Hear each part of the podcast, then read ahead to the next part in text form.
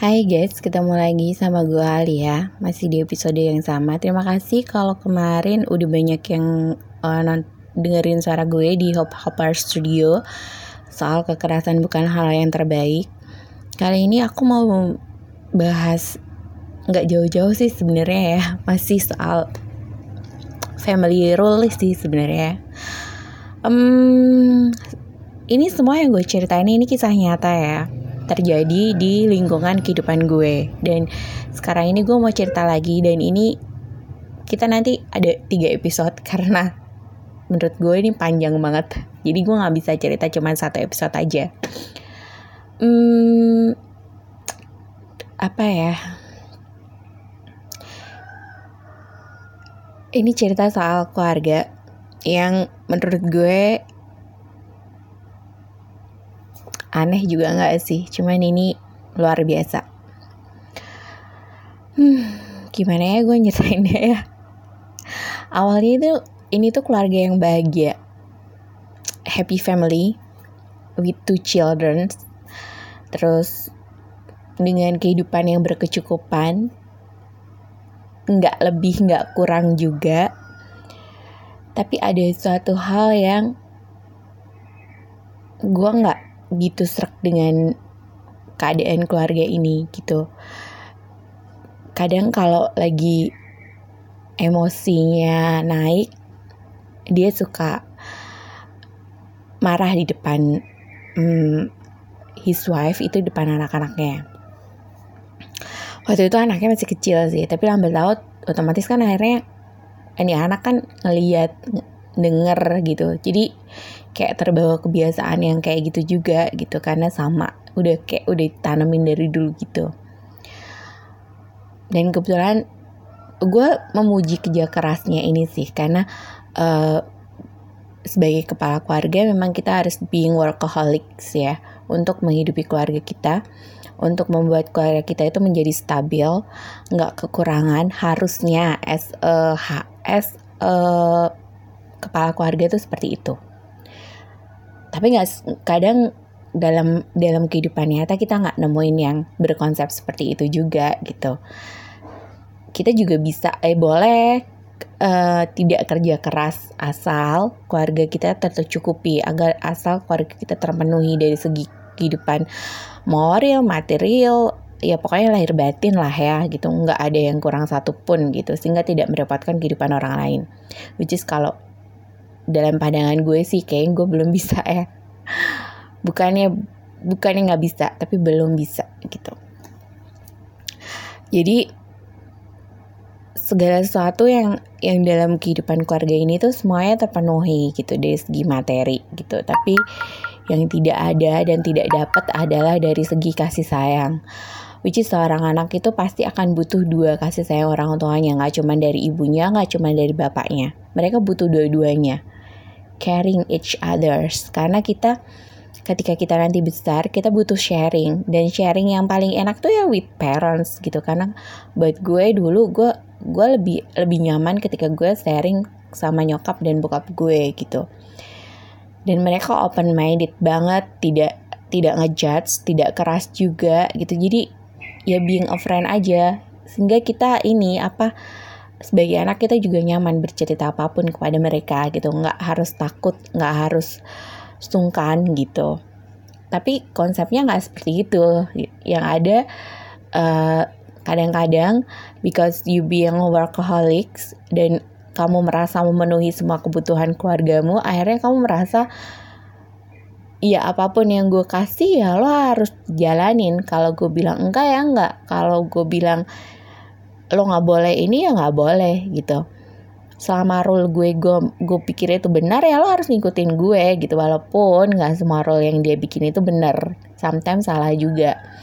Akhirnya anak itu menjadi takut untuk mendekati atau untuk uh, sekedar ber, ber, bercengkrama guyon gitu-gitu tuh akhirnya dia merasa aduh nggak deh nanti bokap gue ini nanti nyokap gue ini. Akhirnya kan seperti itu. Itu yang bikin your relationship with your children itu kayak jadi jauh gitu. Karena yang ada mereka saat mereka akan menghubungi kamu saat mereka membutuhkan dana, saat mereka membutuhkan materi, bukan saat mereka butuh untuk uh, sharing atau just chilling with you gitu. Jadi jangan pernah salahin juga kalau akhirnya anak-anak itu nggak mau atau kadang-kadang harus dipaksa untuk bisa berjalan berdua dengan dengan dengan salah satu parents itu. Ya karena emang emang mereka merasa ntar kalau gue jalan sama dia nanti di jalan marah-marah nanti di jalan ini nanti di jalan itu. Udah udah mindsetnya udah kayak gitu. Itu kan nggak bagus kan gitu. It, itu hal yang salah gitu. Janganlah kayak gitu gitu. As a parent lo boleh uh, punya hak buat lo bilang enggak. Kalau memang itu uh, hal yang tidak tidak tidak tidak bagus atau tidak berguna buat mereka gitu. Lo bi bisa cut off no gitu. Tapi selama selama mereka selama kali selama apa selama kita berhubungan ya kita berkomunikasi yang baik aja gitu. Layaknya anak dan uh, orang tua gitu. Jangan jangan jangan pernah kita merasa sebagai orang tua kalau kita itu selalu ada di atas jadi lo harus nunduk sama gue gitu. Hello ini udah bukan zaman uh, dulu lagi gitu. Yang lo jalan pun harus apa namanya harus harus bener-bener full etika gitu sama orang tua lo gitu kalau sama orang lain iya. Sama orang, orang tua iya etika tuh tetap harus ada. Itu tuh harus ada sopan harus ada.